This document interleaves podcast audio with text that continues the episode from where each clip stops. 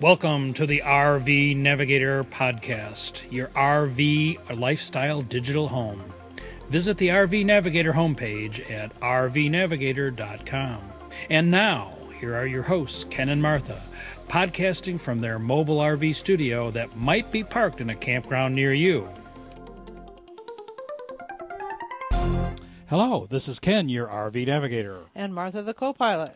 And we are here in South Texas on a fairly cold day in January 19, oops, 2007. Oh, yes, I'm so last century.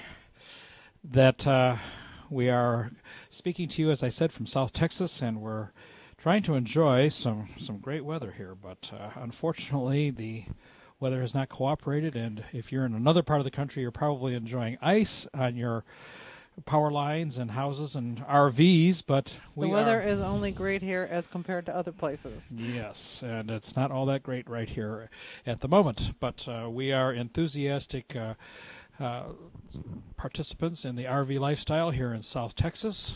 And uh, when we mean South Texas, we mean south, south very near to the Mexican border. Down in the valley. Down in the Rio Valley, where we are staying here for a month or so as we uh, get ready to travel on another RV caravan, which will probably be part of our RV Navigator shows in the not too distant future.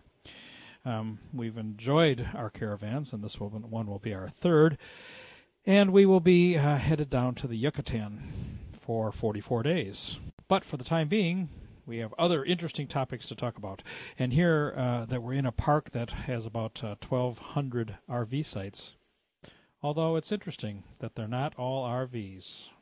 No, this seems to be the pattern here in these large RV resorts. Uh, certainly on the perimeter and sometimes sprinkled amidst the rest of us are what they call park models. These are inexpensive trailers that have been rolled in here and then the wheels are removed and they put skirts on them and when you don't look at them very closely, they just look like a nice little house. The people who have purchased park models here in the valley tell us that it's often a more economical way to stay here than to uh, rent by the month if you're not an RVer and you don't want to move around anymore. So this seems to be a very good solution for people who want to have a winter home in this area without spending big bucks. And by big bucks, we mean uh, you can buy one of these uh, mobile homes uh, park model type of travel trailers. Uh, they're not travel trailers because you don't move them, but you can buy one here in the park for less than twenty thousand. Can stay in the park uh, for on the order of fifteen hundred dollars a year plus utilities and things. And they have a very nice what they call the bullpen, which is where they store mobile RVs such as ours, so that uh, we could actually make our home here and travel from this location to other locations rather than living in the cold north and, and live far more economically than yes, we do now. Fortunately, our drive down here this year was quite uneventful.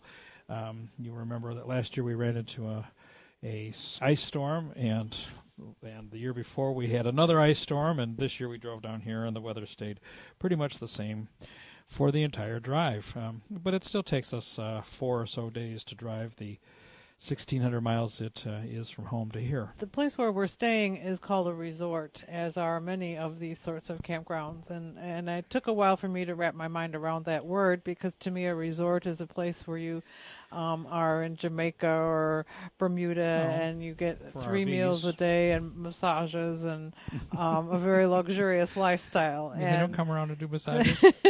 and for the RV lifestyle, this is a very luxurious lifestyle, but it's not quite the same. And when we were still working and didn't have as much time to RV as we do now, I would look up my campground book and I would see these resorts listed, and they would have tariffs of forty to fifty dollars a day, and I could couldn't wrap my mind around that either. I thought, why on earth would you want to spend that much money to stay in a nice campground? How nice could it be?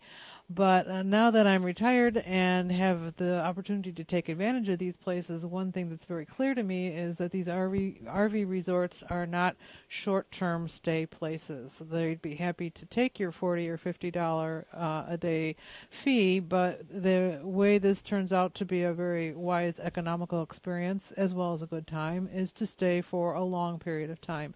And that's why we have decided to stay here for a month, which is the longest we've ever stayed anywhere in our lives. And Except at home. and uh, that brings the price down to a far more economical per day fee, and gives Below you a chance twenty dollars. and gives you a chance camping is to really take advantage of all the facilities and activities that are offered at these resorts, and that's what makes them a resort. and most of the people stay much longer, so Typically, two or three months. yeah. And a lot of people leave their RVs here, so we don't know exactly how many are traveling people like us, but I don't think we've met anybody who's here for as short a period as we are, unless they're just staying overnight. No, um, no, they do have no, some overnight spaces too. nobody seems to be as restless as we are. as restless. Well, today's show is going to have some very interesting topics on it, we hope. And I'm going to talk a little bit about uh, some DirecTV and dish issues and um DVRs and TiVos. And uh, oh, we went to an RV show and some highlights there. And can you replace all of your digital electronics with just a laptop and get rid of all the other stuff? The big question. That would be nice. And have just one device. This is called convergence. Anyway, we well- could go back to a camper van. Oh yes, we could not have all these things, but we're going to get into the technology aspects of RVing and uh, and in just a second here. But uh, I think maybe we'll start off by talking about this uh, fairly interesting article that we found in the Where to retire? Where to Retire magazine from February, January, February 2007.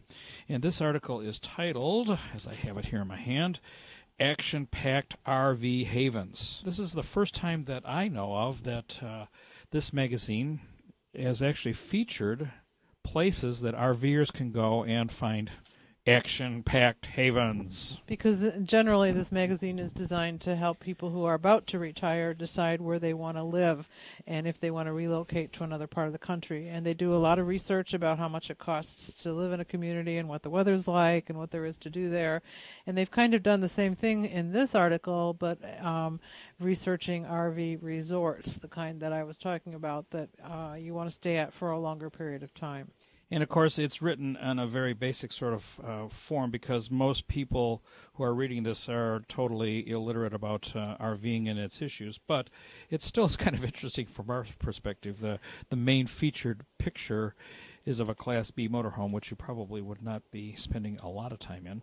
But the places they list are are kind of an interesting selection. We are the restless sort, as we mentioned, and we're always looking for The uh, perfect place. the perfect place, and that when we find it, we will settle down and and uh, just RV for short periods of time from that location.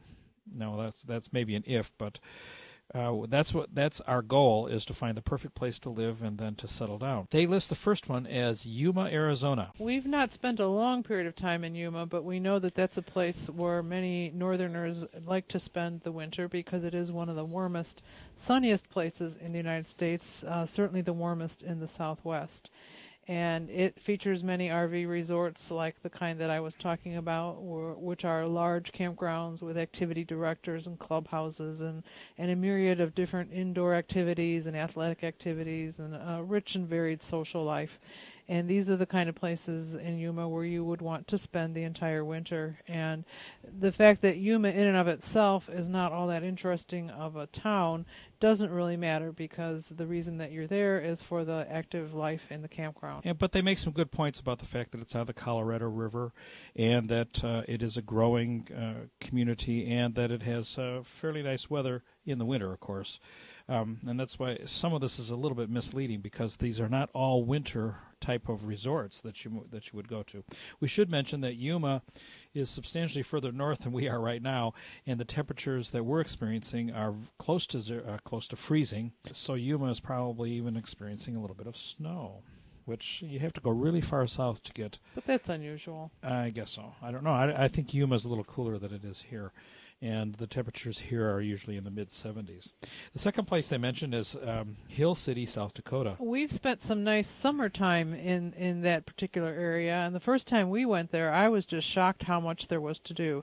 Uh, I think we had budgeted a week, and we only scratched the surface in terms of all the activities. Um, it struck me as a place that families would enjoy as much as retirees, and you could do a lot of active outdoor naturey. I remember looking at caves and going on horseback riding and things like that, as well as the um, the national monument and and the city of Lead, which is an old um, mining community where the town has been very quaintly preserved. It was all very interesting. Badlands, right? Um, but it's interesting that uh, they don't really have any resort type of, of uh, campgrounds to stay in. And the one they mention here uh, that you might want to consider if you're going to that area is the KOA, which they have listed as um, thirty to forty dollars a night, which would get to be fairly high. Uh, but I bet they have cheaper weekly rates. It says it doesn't. That's the point here. Yeah, no South, extended stay rates. South Dakota has South a, Dakota a, limited season. Has a limited season, and you wouldn't want to go there for a limited, a long time like we are here. And then the third one they mention is uh, the Rio Grande Valley of Texas, which is where we are now. Last year we stayed on the in the lower valley near in the Harlingen area, and now we're so further south. And now we're in the mid valley, which mid-valley. is in the McAllen area. We're in the uh, in Pharr at the moment. Pharr uh, says that they have 16,000 RV sites and is the home of the Winter Texans, and we certainly would believe that. As we mentioned, we're in a park that holds over 1,200, and there are numerous other large parks uh, within a short distance of us.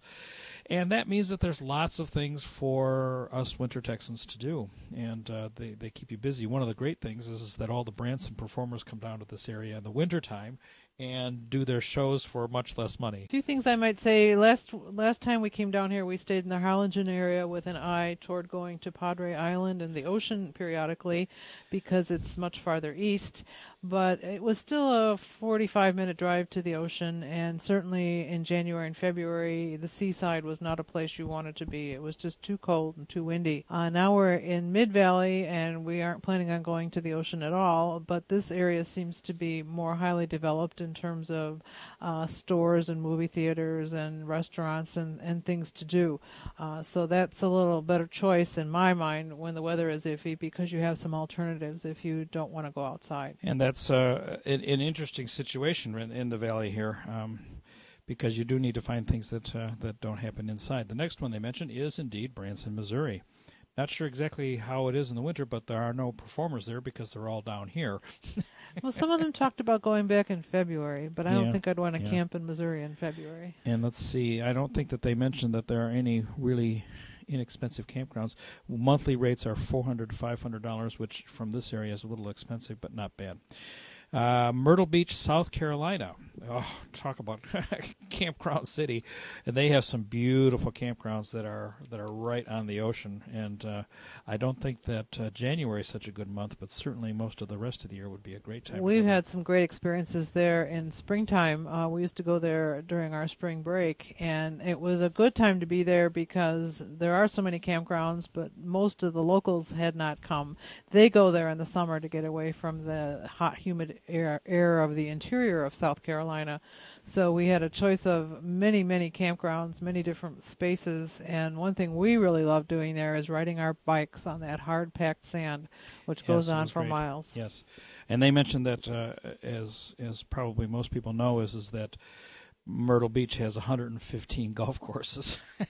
And probably that many mini golf courses. Probably that too. many mini golf courses too. Yes, so if you're into golf, that's uh, it's definitely an exciting place to go. And plus, uh, they mentioned that uh, something that's happened since we were there last is, is that they now have numerous uh, Grand Old Opry type of uh, Branson type music entertainment. Uh, yeah, and the- it mentions that they have now six. There was just one when we were there uh, four or five years ago, and so that provides lots more fun and entertainment. And I'm sure they provide uh, great times for you to spend ways for you to spend your evening.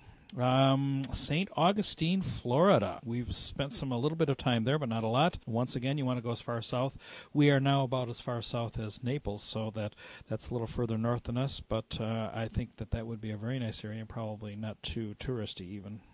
And they mention here 275 a week, 510 to 575 month. We found that Florida is a bit more expensive than Texas, Than Texas. is. Although that's not why we're here, but uh, that's certainly something to consider. So, anything about St. Augustine? No, we really haven't spent enough time there. It's No, not, not very really. vivid in my mind. So you'll have to give us some reports, or listeners, about what you think of St. Augustine. And the next one is a surprise to me: the Wisconsin Dells. Which we always laugh about being residents of the sh- Chicago commercial. area. And it is very commercial. But uh, one thing that they've and, done and great that, for kids. that people uh, in the Midwest appreciate greatly is they've built huge indoor water parks. And when the weather is cold and icy, to be able to get on your bathing suit and slide down and tube and play in the waves is is a really a nice way to spend a weekend. But I would think this is more of a family activity than But a, this magazine is called "Where to a retiree's Retire." activity. I'm not sure that retirees. Well, if I mean, if, this retiree would like it. yeah, but I don't know if the average retiree, and I don't remember there being any resort resorts there. Well, and you need a place to bring your grandkids too. Hmm, that's something that could possibly be. And they mentioned that there are one day free per week for extended stays. Otherwise, thirty-five to forty-three dollars daily for your camping. So that's six times forty-three. And the last place they mentioned is someplace we have never been, that I know of anyway, and that's we've been to New Hampshire, but We've been to Franconia Notch, so it's near there. uh-huh, It's uh, this is Danforth Bay, New Hampshire. And they mentioned that as a great place to visit and spend some time. and that's a the summer. resort. And and as they mentioned, because the Northeast is more the most developed part of the country, and real estate is the most expensive there, these kind of big campgrounds are are hard to find. And my impression of camping in the Northeast was it was just generally more expensive because things are where it's more crowded. But this sounded like their effort to make a, an active adult resort uh, of the kind that we've described in other parts of the country. But obviously, you would only want to spend the summer there and maybe the fall color time, and then you'd want to head south. And they mentioned April to October rates, which thirty-one fifty, three thousand one hundred fifty dollars, which, which you look at me and kind of sh- in surprise, and that's around here uh, a whole year would leaving your RV on your site, for instance, but even uh, for the full season is only about uh, fifteen to eighteen hundred dollars. So this is at least double what it costs around here, and they're talking here about forty-two dollars a night for camping. So, if you're on a retiree's budget, you do have to watch the the bucks, and uh, maybe we need to write and a a, letter and a to family too. yeah. So I anyway, so uh, this magazine is available at most uh, places that sell decent uh, magazines, and you might want to take a look at it. Another thing that I found in uh, in the magazines, um, I get a Motorhome magazine, and if you don't get this and you're interested in reading about uh, connecting your car up to the back of your of your RV, they have the dinghy towing guide this month, which is a, really good magazine, and I learned a lot because, um, as you know, we're fifth wheelers, and so we don't really tow a dinghy. But I was interested in kind of all of the details, and they talk all about. Uh, the different kinds of Class A chassis that are available, and the um, the connections that you use to connect up your dinghy, and which dinghies can be towed, and whether they can do it on four wheels down and what you got to do with brakes and lights and uh, just all of those uh, tricky details are listed in this guide that's a pull-out guide to the it must be the January issue of of the uh, magazine. Pulled it out and threw away the magazine. And it doesn't have the the date on here so I will have to leave that up to you, but I just got it. So if you're listening to this uh, in January, that uh, you can probably go out and buy it now. Otherwise, it's probably available on the web. Uh, basically, a good magazine if you're if you're into motorhomes. And this is good because they list all sorts of other things besides just uh, the dinghy issue. And now we read that uh, RV Today, and we've been trying to to tape it, but RV Today is. It's interesting that I still use the term tape.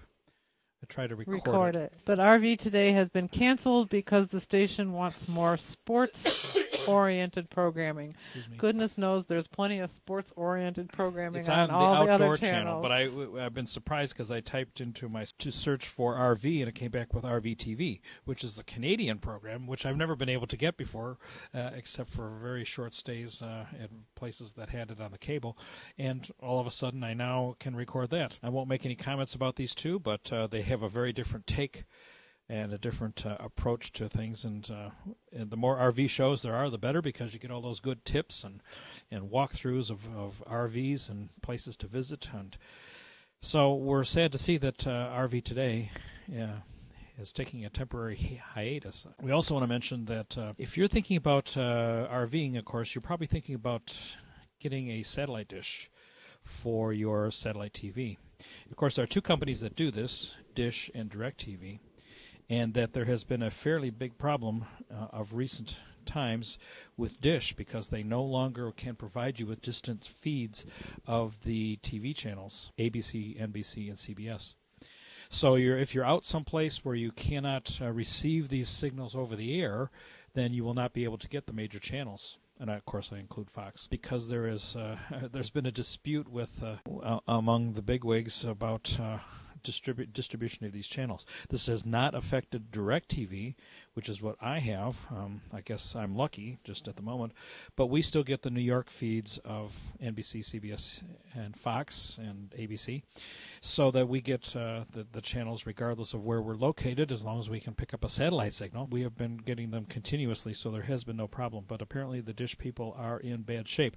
So you might want to consider uh, if you're deciding if you're thinking of getting a satellite dish, you might want to consider getting DirecTV instead of uh, Dish at the moment. DirecTV is also at CES. They announced they announced that DirecTV would be receiving 100 channels of HD uh, during 2007. So that's uh, that's a good news too. Although at the moment, Dish offers far more HD programming than does DirecTV, because uh, DirecTV only has like mm, less than 10 channels at the moment. But if they boost it up to 100, that'll make for great viewing. And as a matter of fact, that may take us uh, to our impressions of the RV show that we visited here in the Valley.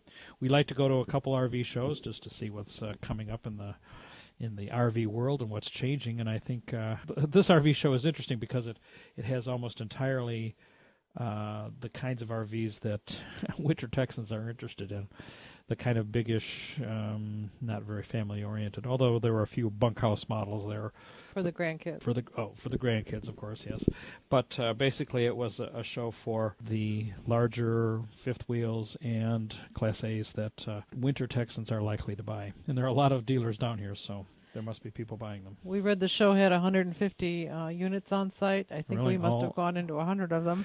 And uh, this year they've built some more uh, roofs and coverings. Uh, this is a rodeo fairground where this show was held, and so and we've all, been to the rodeo there. All of them were under roof, which was not a problem the day we were there, but certainly could be if it was hot or rainy or cold.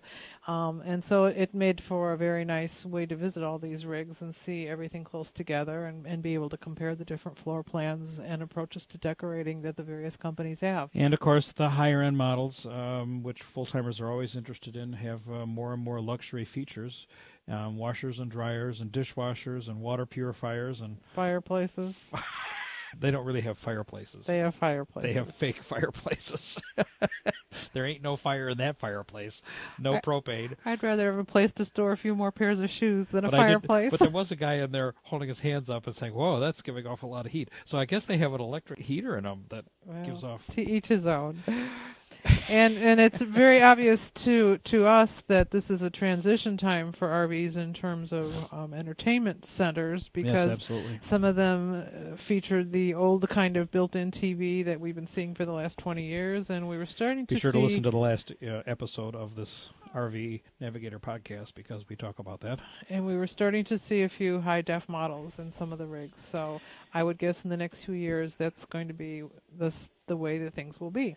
And as a matter of fact, uh, a couple of the motorhomes had uh, 42-inch uh, LCD TVs, which of course are quite inexpensive these days by comparison to a few years ago. The, you know that gives us uh, heart for the future because RV manufacturers are maybe finally understanding the need to have bigger screen and, and flat panel type of TVs. And the other thing I think I'm seeing more and more of, it wasn't that long ago that you just saw the our, our rig itself and slide outs were an innovation and then it was well how many slide outs does this rig exactly. have and now up to five. Now they have um, extremely long large slide outs that are virtually the full length and, of the vehicle. And they call them full wall slide outs, which if you haven't seen are quite impressive because it gives the in- interior a very uh, open sort of feeling, but and allows for many new uh, floor plans.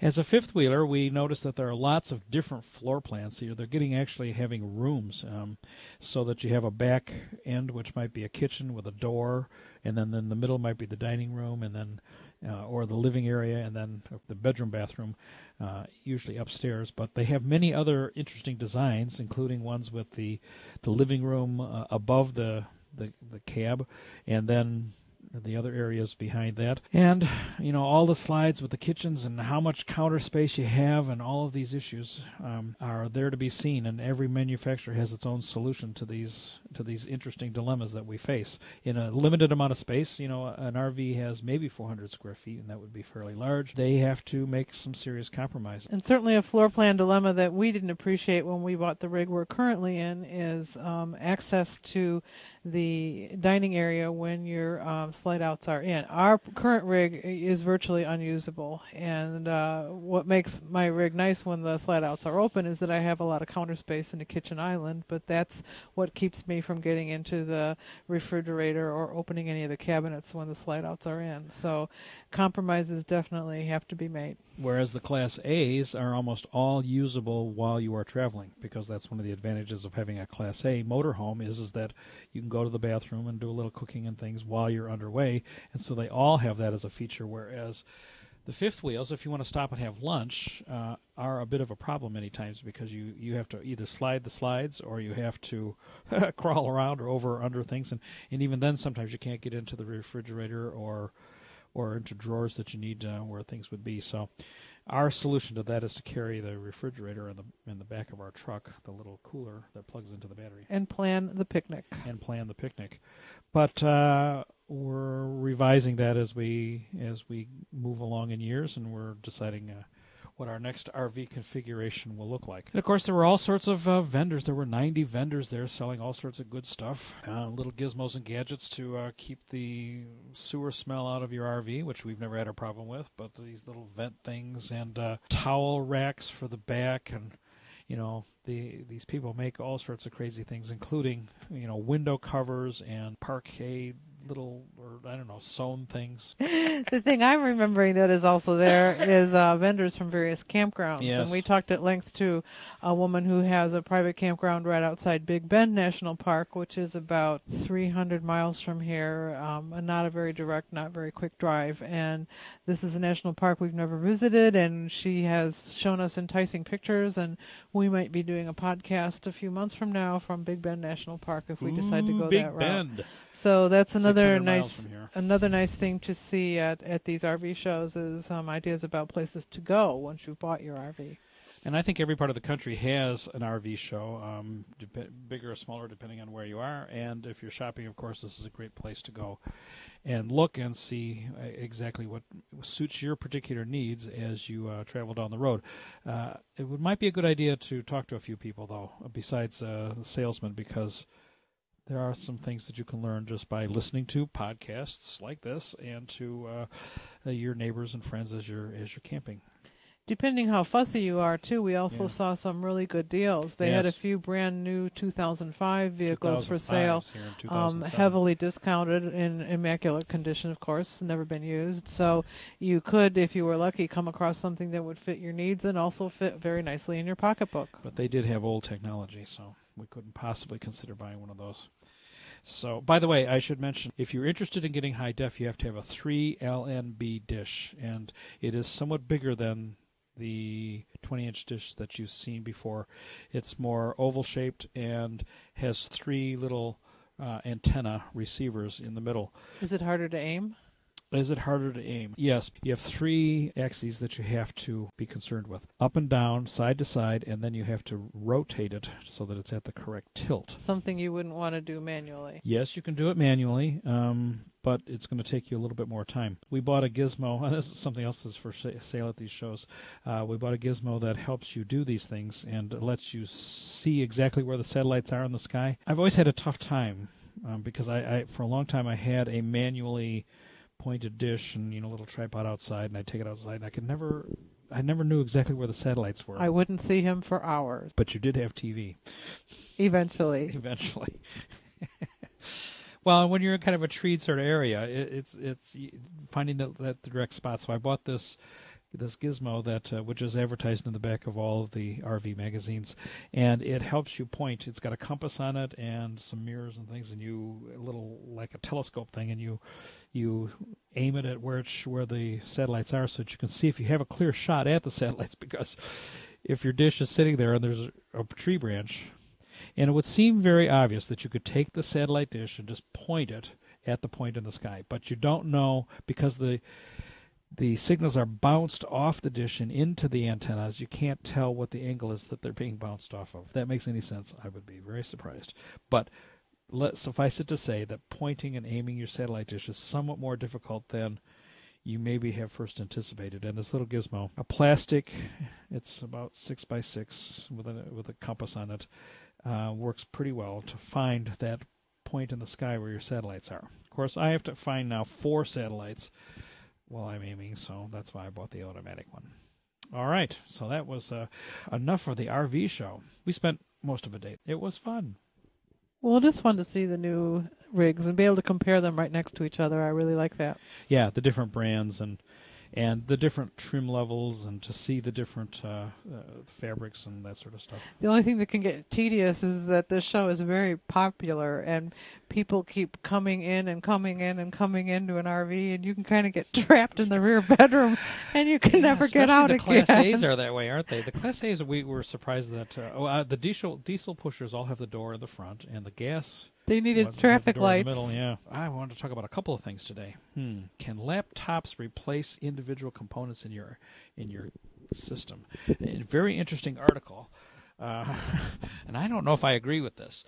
This is in Highways magazine, which is uh, from um, the Good Sam Club, and this is in the uh, this is in the January 2007 issue, and it's called "Toss the TV." And he makes the point. This is by Jim Cooper, and I'm not sure if I uh, agree with Jim, but he he contends that toss the TV in favor of having your own laptop that receives uh, all the signals. His point is convergence is taking over the world and that your computer can be your one point of contact for all sorts of information. Of course, we know that it does email and web browsing and and things like that. Uh, probably holds your music if you're like us.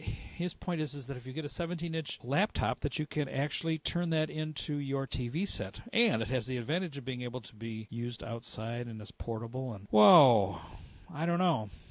We have a, a fairly large TV, and I really enjoy having large high definition. Of course, uh, most uh, laptops wouldn't be high definition, and yeah, you could do it. And the Windows Media Center models have a built-in TV tuner, but can they record two programs at the same time? Probably not.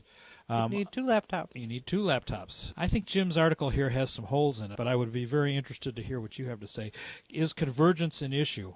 Uh, is is convergence coming down to the point where you only need one machine to handle all of your media needs. Well, and he was talking about using it as a phone too, with a video device, and being able to talk for free to your family know. and stay in touch that VoIP, way. Yeah, we've had mixed results with VoIP. Of course, it's a DVD player. Uh, some of them have uh, optical out so that you can have 5.1 surround sound. I'm not sure that, as much as I am in favor of uh, technology and keeping things at the right size, uh, or you know, limiting the size of these things. Um, I'm not sure that uh, this is exactly the, the, way we should go. It's an interesting read and a kind of a thought-provoking sort of article.